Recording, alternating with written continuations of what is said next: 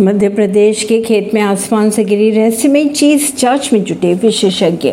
मध्य प्रदेश के ग्वालियर शहर में एक खेत से रहस्यमयी चमकदार व गोलाकार चीज गिरने की तस्वीर आई सामने और विशेषज्ञों की अगर बात की जाए तो अधिकारी और विशेषज्ञ इसकी जांच में जुट चुके हैं। खबरों के अगर माने तो वैज्ञानिक जांच के बाद ही पता चल पाएगा कि असल में ये वस्तु है क्या।